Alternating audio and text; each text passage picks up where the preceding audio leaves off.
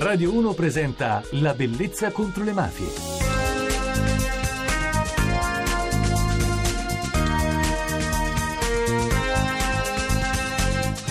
Buongiorno da Francesca Barra.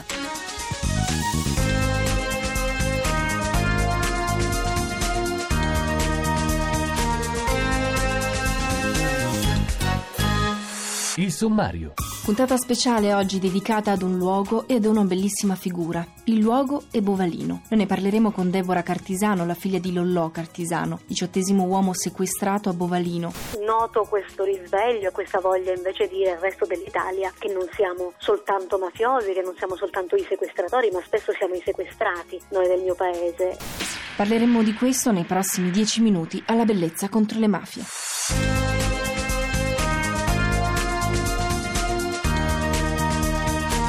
La bellezza contro le mafie.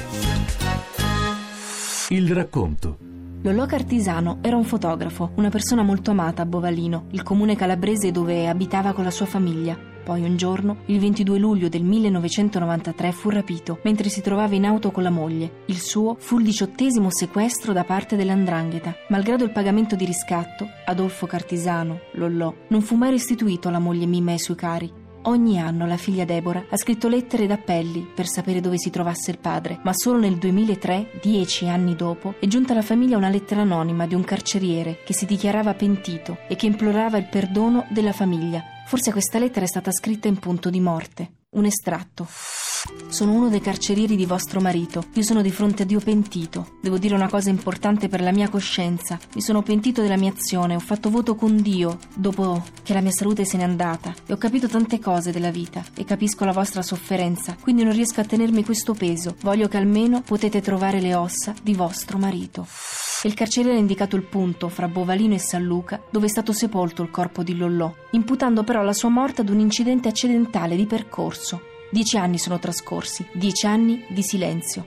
A questa lettera Deborah ha risposto così.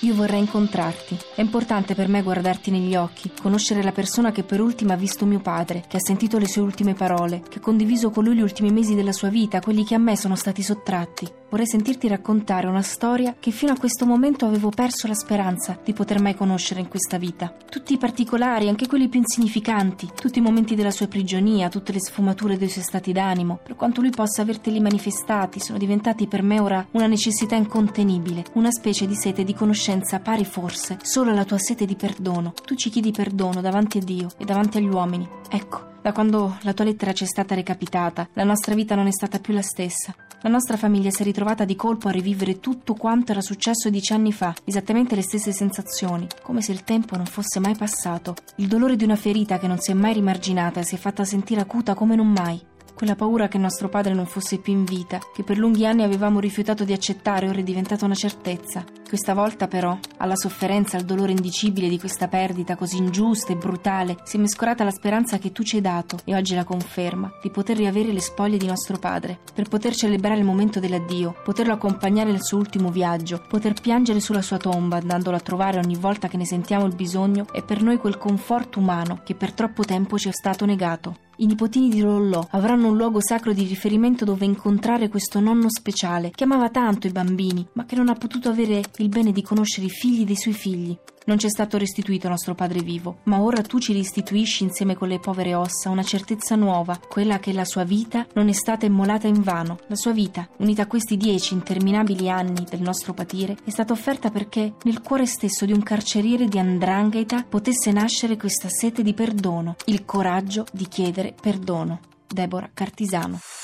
La bellezza contro le mafie. L'intervista. Ai microfoni della bellezza contro le mafie sono molto contenta di riavere nostra ospite Deborah Cartisano. Ciao Deborah. Ciao Francesca.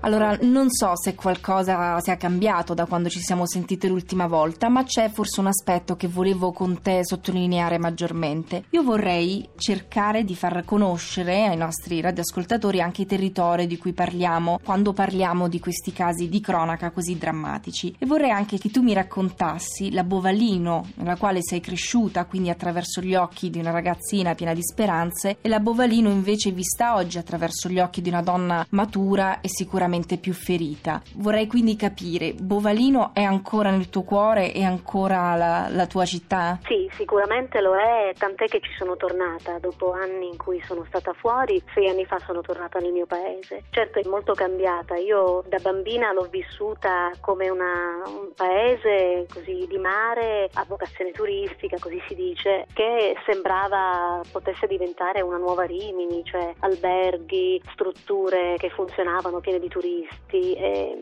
quindi che si riempiva d'estate come tutti i posti di mare. Poi a un certo punto con l'inizio dei sequestri e quindi quella stagione che parte un po' dagli anni Ottanta in poi tutto questo si arresta, diventa una, un paesino che muore lentamente, cioè chiudono gli alberghi, le attività commerciali, si rimane in pochi, ovviamente i giovani emigrano uh, al nord o fuori d'Italia per trovare lavoro e questo paese si ripiega un po' su se stesso. Nei dieci anni di attesa, tu e la tua famiglia stavate aspettando di avere delle notizie. Come si è comportata Bovalino? I cittadini vi sono stati accanto? È stata una cappa invece quale, dalla quale fuggire? Beh no, eh, ovviamente dal sequestro di mio padre Bovalino in un certo senso si sveglia perché come dicevamo così l'altra volta nasce questo movimento per Bovalino Libera, sì. i giovani del mio paese si ribellano eccetera, quindi noto questo risveglio, questa voglia invece di dire al resto dell'Italia che non siamo soltanto mafiosi, che non siamo soltanto i sequestratori, ma spesso siamo i sequestrati noi del mio paese. Quindi si stringono anche molto attorno alla mia famiglia, noi abbiamo proprio ricevuto quella solidarietà fattiva dalle persone che non ci hanno lasciati soli. Io però nel frattempo sono tornata a vivere lontano, finché poi sei anni fa la decisione di ritornare. Tornare per, immagino, per motivi tuoi personali? Sì, personali perché Però deve ovviamente... essere stato anche un po' difficile. Eh,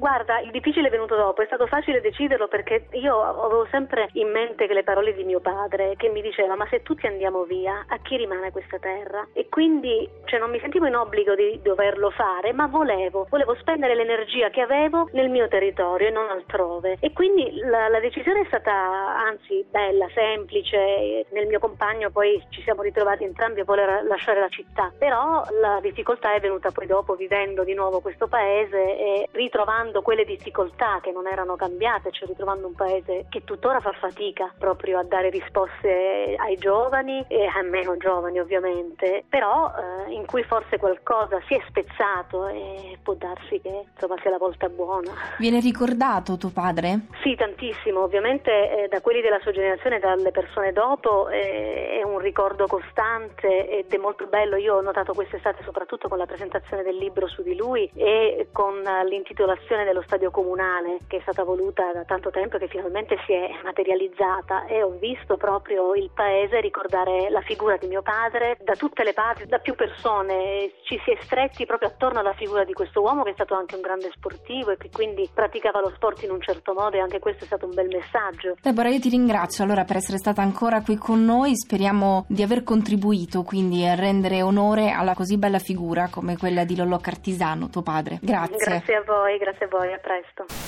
La bellezza contro le mafie.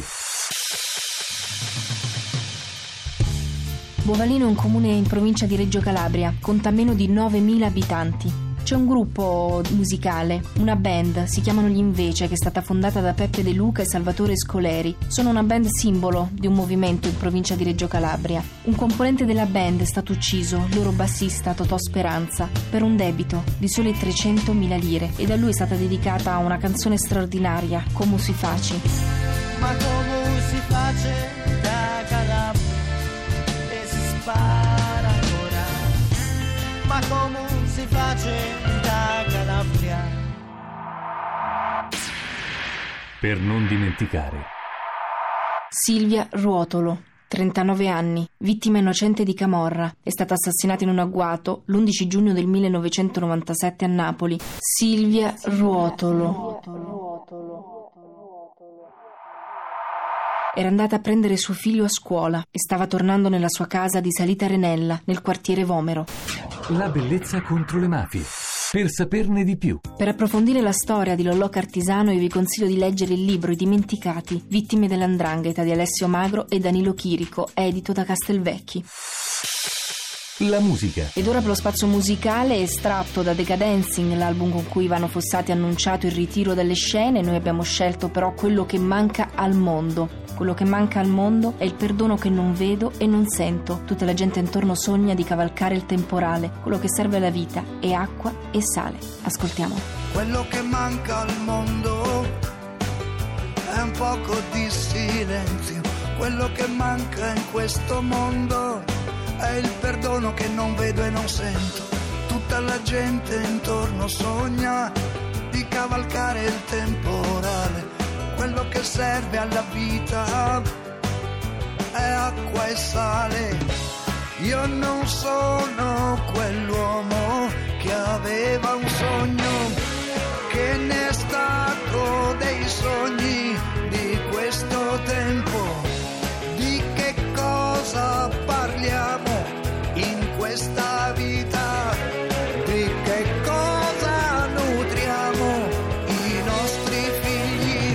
Nostro appuntamento della domenica è terminato. Io ringrazio il regista Enrico Maglia, la parte tecnica Claudio Rancati. Vi ricordo che potrete iscriverci nel gruppo della bellezza contro le mafie su Facebook oppure in sede Radio Rai 1 in corso Sempione 27 K20145 Milano. Vi ringrazio, vi auguro buona domenica, naturalmente da Francesca Barra.